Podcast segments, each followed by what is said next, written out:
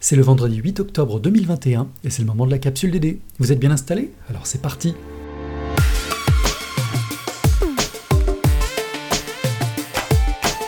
La capsule DD Podcast de la direction du développement durable d'Unilassal. Au menu cette semaine, l'actu du moment, une crise de l'énergie.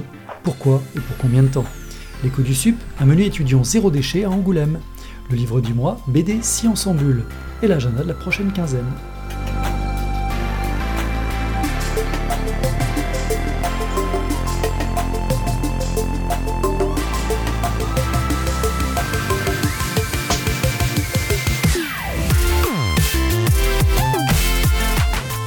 Au début du temps du Covid, alors que le monde entier était en pleine sidération, nombreux sont ceux qui appelaient de leur vœu un monde d'après.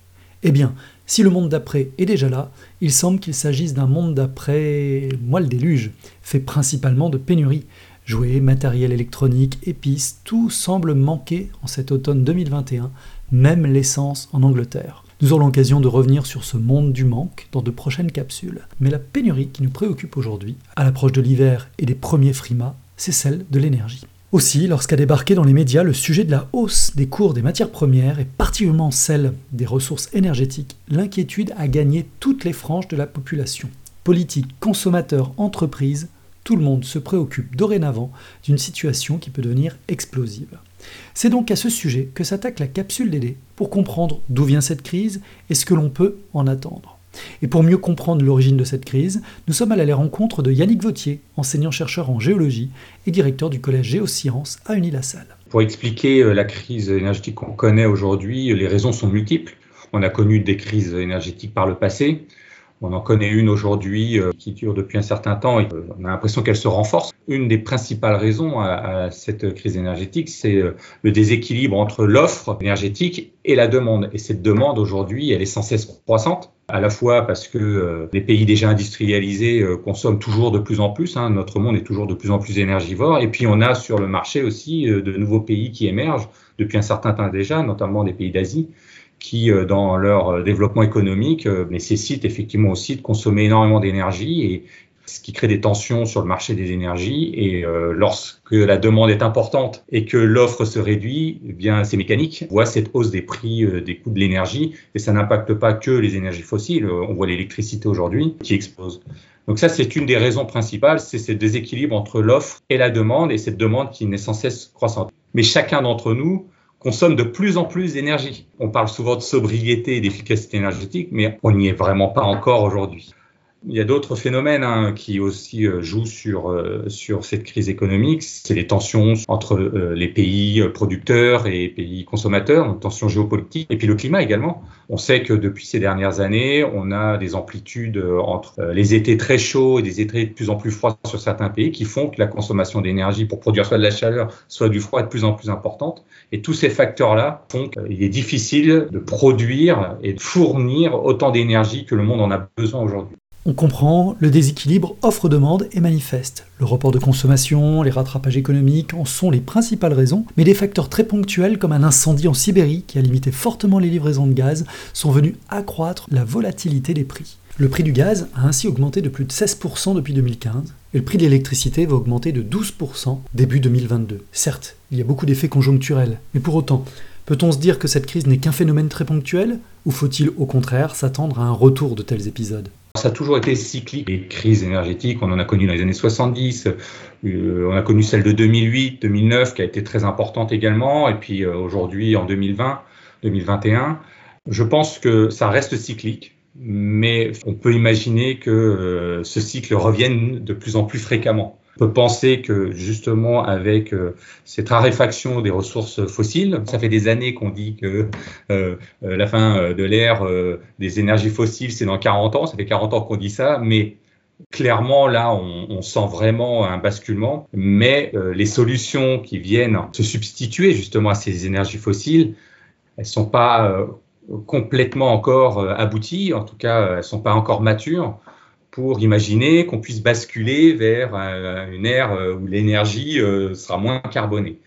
Et donc, ça apporte des instabilités ou même des incompréhensions, voire des choix qui aujourd'hui font, ça donne toujours encore plus d'incertitude sur notre avenir. Et cette incertitude-là, elle dope la crise. On voudrait faire mieux, mais aujourd'hui, la capacité de production de ces énergies nouvelles, elles sont pas encore suffisamment abouties pour pouvoir répondre à, cette demande. Et donc, et malgré tout, on sait qu'il faut réduire nos gaz à effet de serre. La transition énergétique sur dans laquelle on est, elle a un coût aussi.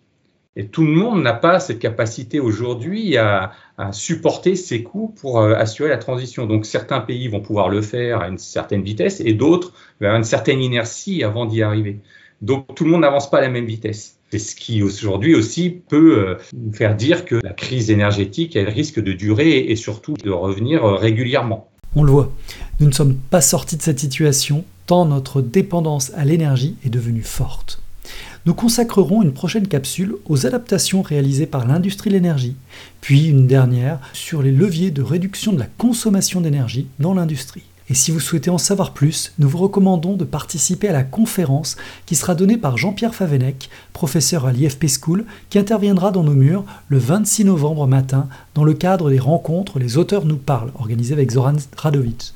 Il présentera ses deux derniers ouvrages, Géopolitique de l'énergie et Atlas mondial des énergies.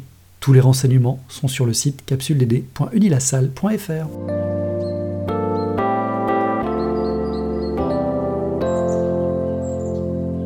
vous feuilleté au pesto de fan de carottes, caviar d'épluchure de carottes ou encore cake à la peau de banane, peut-être penserez-vous que ces recettes sortent tout droit d'une BT de Caston Lagaffe? Eh bien, figurez-vous que non. Ce menu a été concocté spécialement par le Crous et proposé aux étudiants d'Angoulême fin septembre. Ce repas zéro déchet est une grande première pour sensibiliser les jeunes au gaspillage alimentaire et leur prouver que tout se cuisine. L'opération s'est déclinée aussi toute la semaine à La Rochelle, Niort et Poitiers. Verdict, les jeunes sont conquis et les cuisiniers aussi. Cette démarche ambitieuse est portée par l'ensemble des acteurs de l'école et du Crous, en commençant par le chef cuisinier qui témoigne, je cite, Dès que l'on a un produit, on essaie d'en tirer le maximum. De plus, toutes nos eaux usées de cuisine et de salle de bain sont aussi récupérées dans un bac du jardin, dans lequel poussent des bambous. Ainsi, cela démontre que chaque produit a une utilité si l'on y réfléchit en amont. Ok, super, cela a l'air formidable, mais est-ce réellement durable dans le temps? Économiquement parlant en tout cas, il est difficile de faire plus rentable lorsque l'on apprend que ce menu a coûté seulement 1,48€ par repas complet. En réalité, la seule problématique concerne la formation des cuisiniers pour leur apprendre à travailler les ingrédients de cette manière. Avec un peu de temps et beaucoup de volonté, il serait facile d'envisager plusieurs repas zéro déchet chaque mois dans les cantines de France. Cet exemple concret nous permet de rebondir sur une initiative lancée sur le campus du Nil-la-Salle à Beauvais. Pour bien comprendre, une petite contextualisation s'impose. Avec la loi Transition énergétique pour la croissance verte de 2015, une nouvelle voie concernant la valorisation des déchets est apparue. Elle répond à des impératifs de protection de l'environnement ainsi qu'à la problématique de la raréfaction des ressources. La loi fixe une réduction de moitié de la quantité de déchets amenés dans les centres d'enfouissement d'ici 2025. Cette obligation prendra effet dès le 1er janvier 2023 pour les entités produisant des biodéchets. Or, c'est justement le cas du campus de Beauvais, où 162 tonnes d'ordures ménagères ont été produites en 2019. Pour pallier cette question sur le campus, des actions ont déjà été mises en place avec le de l'Académie d'Amiens concernant le tri sélectif des déchets et la lutte contre le gaspillage alimentaire, que ce soit par rapport à la taille du pain ayant été divisé par deux, ou la possibilité de demander des assiettes plus petites ou plus grandes en fonction de sa faim. Pour cette rentrée, les services généraux souhaitent aller plus loin et ont lancé une commande auprès d'un groupe d'étudiants de 5e année en agronomie sol, eau et territoire pour valoriser les biodéchets du campus. Plusieurs pistes sont étudiées, telles que la méthanisation et ou le compostage. Un cahier des charges a déjà été établi et une étude de faisabilité sera réalisée dans les prochaines semaines pour évaluer les possibilités sur site. Notre prochain café Dédé sera justement consacré à ce projet que les étudiants viendront nous présenter. Pour y assister, guettez le mail d'invitation que vous fera parvenir très prochainement l'équipe des DRS, en espérant vous y voir très nombreux.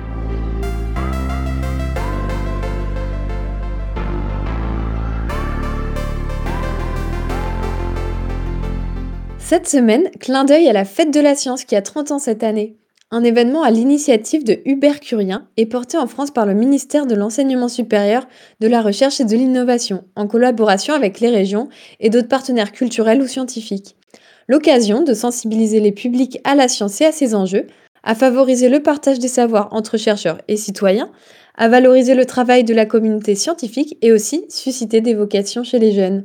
Pour cela, ce sont divers événements organisés au travers de toute la France et des Outre-mer, sous différentes formes, allant des expériences aux conférences, passant par des festivals ou des visites de laboratoires, de Fab Labs, de sites naturels et industriels, mais encore de cafés des sciences et de spectacles du vivant.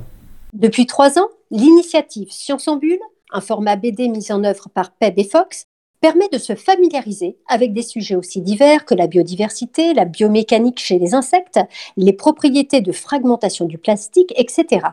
Cette initiative accompagne la fête de la science avec deux objectifs. Initier les doctorants à la médiation à l'image du dispositif Ma thèse en 180 secondes, afin de former une nouvelle génération de chercheurs pleinement engagés dans le partage de la science, et aussi de créer des ponts entre science et art pour restaurer l'unité de la culture, révéler les résonances entre recherche et création et permettre leur enrichissement mutuel. Pour cette année, un troisième ouvrage intitulé Eureka, l'émotion de la découverte a été publié. Dix sujets de thèse mis en bulle ont inspiré les BDistes Peb et Fox et nous rappellent combien l'art est un formidable passeur de science. Voici un extrait de ce qui vous attend dans cette bande dessinée. Trouver une solution éco-responsable pour peindre les bateaux de demain, tel est le défi de ma thèse. Je travaille sur des bioplastiques biodégradables produits par des bactéries. Mes premiers résultats très encourageants me permettent d'espérer contribuer à la protection des océans dont le devenir me préoccupe particulièrement. Découvrez la suite de l'histoire gratuitement en ligne ou directement à partir des portails des centres de documentation du NIASAL.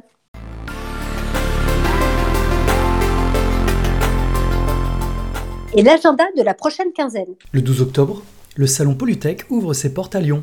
Durant 4 jours, plus de 2000 exposants se réuniront pour partager leurs solutions en matière d'innovation environnementale. Avec plus de 400 conférences et animations, Polytech est l'événement de référence des professionnels de l'environnement. Il propose un programme constitué de rencontres, d'ateliers, de démonstrations dédiés à l'actualité des secteurs de l'environnement. Unilassal y dispose d'un stand au sein du pavillon Bretagne et anime une conférence dans le cycle économie circulaire sur la filière biochar. Le 16 octobre, c'est la journée nationale de l'alimentation sur le thème Agir pour l'avenir. En parallèle aura lieu la 15e édition du festival alimentaire, dont l'ambition est de sensibiliser aux enjeux d'une agriculture et d'une alimentation plus durable et solidaire. Pendant un mois et demi, 1500 bénévoles proposeront des événements de sensibilisation à destination du grand public dans 600 communes de France et 12 pays. Les 23 et 24 octobre, à la Cité fertile de Pantin, la première édition du festival Today sera lancée autour de l'économie circulaire et se donne pour objectif de rassembler pour placer l'action dans le présent. Durant deux jours, les visiteurs pourront découvrir les acteurs rassemblés par Today qui agissent pour le développement d'une économie vertueuse et durable en proposant des solutions innovantes pour tous et pour tous les jours. La semaine prochaine, l'ensemble des directeurs et référents développement durable de l'enseignement supérieur se retrouvent pour les R2D2. Cette année, cela se déroule à Toulouse, en même temps que le congrès du PRME. Le thème de cette année est l'éducation pour un avenir durable en France, et un focus sera donné sur la fixation d'objectifs collectifs pour atteindre un impact à grande échelle. La capsule vous en partagera les meilleurs moments.